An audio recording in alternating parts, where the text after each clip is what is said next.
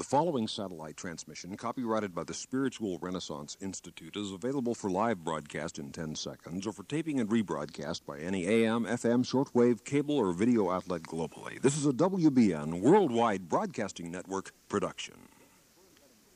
This is Vern Bennom Grimsley with the Spiritual Renaissance broadcast. Do you remember Alice Frazier? Alice Frazier was the 68 year old Afro American woman from Washington, D.C., who, when she met the Queen of England, broke the rules of protocol and British propriety by reaching out and giving the Queen a big hug. One newspaper declared it was the first time in recorded history that a commoner had hugged the Queen of England. When interviewed later, Alice Frazier said, that in the midst of all the pomp and ceremony of the royal retinue, she had simply followed her own friendly feelings in embracing the Queen. Friendliness, honest affection, and love can cut through the formidable formality of life and engender warmth and goodwill. And that 2,000 years ago was the message of this Jesus of Nazareth. A message of love. You shall love the Lord your God with all your heart, soul, mind, and strength and you shall love your neighbor as yourself. There was a religious social worker early in the 20th century on the East Coast who visited a poor woman who was very ill. The woman said, There's nothing you can do for me, but if you'll do something for that poor child who lives next door in the next apartment, you will be helping me. The child was heard screaming with pain, and blow after blow could be heard.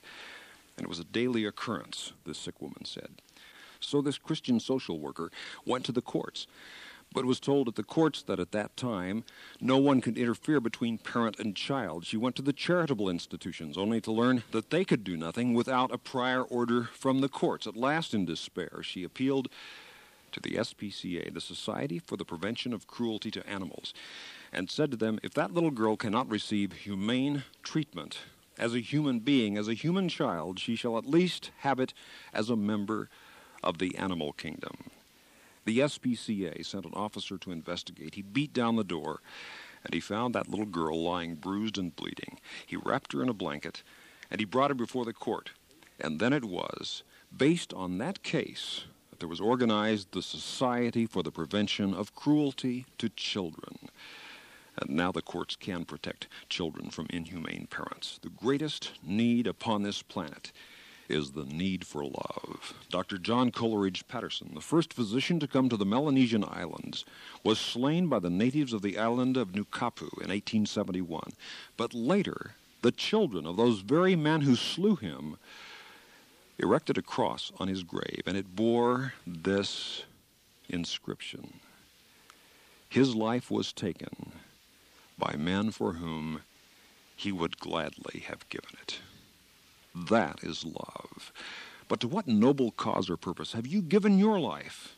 To what have you dedicated your time and your energies? God, the living God of this universe, has a plan for this planet and a purpose for your life. And the kingdom of God is within you, a fragment of infinity of God's very spirit indwells your mind this very moment if you will give your life to God. Historians report that during World War II, the Japanese troops invading Malaya crossed rivers and swamps on bridges supported not by pilings driven into the ground, but on bridges held on the human shoulders of fellow combat troops. Such is the nature of all progress. You stand on the shoulders of others. You benefit from the past lives and works of many others, for all humankind are brothers and sisters in God's family, with thousands who have lived before and upon whose labors you now build. You stand dependent upon the lives of countless others who have built the bridges you now walk today, and to recognize this truth and to begin to live in gratitude, thankfulness, and love is to begin to live a joyous life. One time in Europe, Dr. F.H. Sales visited the shop of an old potter who was shaping the clay into the desired shape with his hands. But he was asked by one of the visitors in his shop, Why don't you have machinery to do all of that? The old potter replied, We've tried all kinds of machinery, but none of it has worked. It's always failed. Somehow, clay needs the human touch. God too has work to do on this earth, which cannot be done by computers and machines and gadgetry. It needs the human touch. God has uses for your human life, for your human touch, if you will give your life to God in faith and hope and love. And say you're willing to go anywhere, do anything, and be anything. The living God calls you to go and do and be. There will be a new mighty mission in your life. There's an old Scottish prayer, Oh God, help me to hold a high enough opinion of myself. And what is meant is not egotism or shallow vanity, but the superb spiritual self respect of a faith born son or daughter of God. That is who you are. That is what you are. That is what you were formed from the beginning to be. God conceived you to be a son or daughter of His, to live in valiant faith, fearless of life and fearless of death, and filled to the brim with love. But that is not an exaggerated egotism or a self important pride. One time there was a business executive who decided to seek diversion by fishing in the famous streams of Scotland. So he went from the city with a new pole, a complete fishing outfit of the most expensive sort he could afford. After hours of standing out there without getting one single bite from a fish, he came across a Scottish country boy who had only a long branch for a pole, a bent pin for a hook, and a long string of fish that he'd caught. The man said, Why is it I can't catch any fish when you've caught so many, as it's obvious to see? The boy said, It's simple because you don't keep yourself out of sight conquer your egotism. Humility is at the heart of a truly great life. Said Jesus, Let your light so shine before men that they may see your good works and give glory or glorify your Father who is in heaven. Not let your light so shine that men may see it and say, Oh, what a wonderful, marvelous, magnificent light it is that you have, or what a brilliant person you are, but rather that people give glory, praise, laud, and honor and worship to God. It is written, You shall worship the Lord your God, and him only shall you serve. And again, Jesus said, God is spirit, and they that worship him must worship him in spirit and in truth. Praise God, magnify God's name, give thanks for everything you have and everything you are, and all the joy which lies before you in your future, living in faith as a son or daughter of God. If you took a poll of people out on a street corner and you asked them which contributes the most. To the benefit of humankind, to the benefit of the world, science or religion, probably science would win the poll. A scientist who's deeply involved in his or her work may spend 10, 12, 16, 18 hours a day on it. I know some at universities who go back to their labs at all hours of the night and morning to check on their ongoing experiments. And yet, so many professed followers of religion do very little with their lives. God's frozen people, they have been called. No wonder young people are often bored with spiritual teachings because so many adults are bored with it. They go through their creeds and rituals in such a perfunctory fashion they can hardly keep from dozing off themselves, then wonder why other people are dozing off. Most religion has become banal, bleak, and bland, tasteless. Yet Jesus of Nazareth said, You are to be the salt of the earth, the salt of the earth, the flavor, not the tofu and oatmeal mush, the salt of the earth. Your religion should have tang and savor, not be a tasteless, zestless, amorphous, creedal blob. Said Jesus, I have come that you might have life and have it more abundantly. He said, I have come that my joy might be in you and that your joy might be complete. That is the real source of joy. You can begin to discover it wherever upon this planet you're listening to this broadcast, or if you're an astronaut in orbit someplace and you've tuned it in.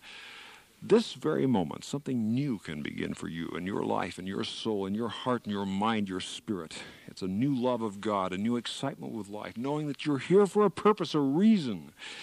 Life is not some great captionless cartoon or plotless play. There's a purpose for your life, and you can find it in finding God. Once there was a man who left his religious group and went over and joined a men's fraternal association. And somebody was asking his wife why he'd made the change.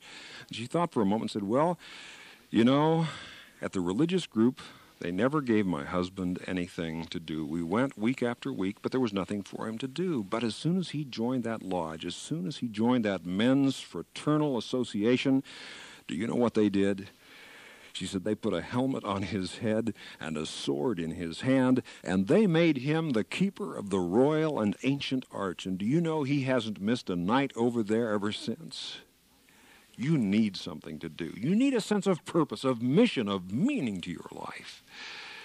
And God has for you precisely that. Living by faith in God is not an idle lethargy, it is a dynamic adventure, a Star Trek from here to eternity. It can begin this very moment as you listen to this worldwide broadcast. If you'll have the faith to claim it, begin to live in love for God and others, and live as the son or daughter of God you were born and created to be. If you're interested in these topics, write to us. We want to hear from you at the Spiritual Renaissance Institute, Box 3080, Oakhurst, California, 93644. That's the Spiritual Renaissance Institute, or abbreviated SRI, for those of you listening in other countries around the world over our international satellite and shortwave network. Let me spell the mailing address SRI, Box 3080. Oakhurst, O A K H U R S T, California, C A L I F O R N I A 93644, United States of America. I've written Finding God, Getting to Know God, Seven Principles of Prayer, Life After Death, What Does Happen When You Die. If you're interested in these topics, no cost, no charge, no obligation. Nobody's going to come to your door with an attache case and try to sell you something. Simply write to the Spiritual Renaissance Institute Box, 3080 Oakhurst, California, 93644 USA. This is a non sectarian, non profit program proclaiming the dawning spiritual renaissance, the fatherhood of God and the brotherhood of man, the worldwide family of God. And so for now, this is Vern Bennom Grimsley saying, May God's will be done by you. Good day.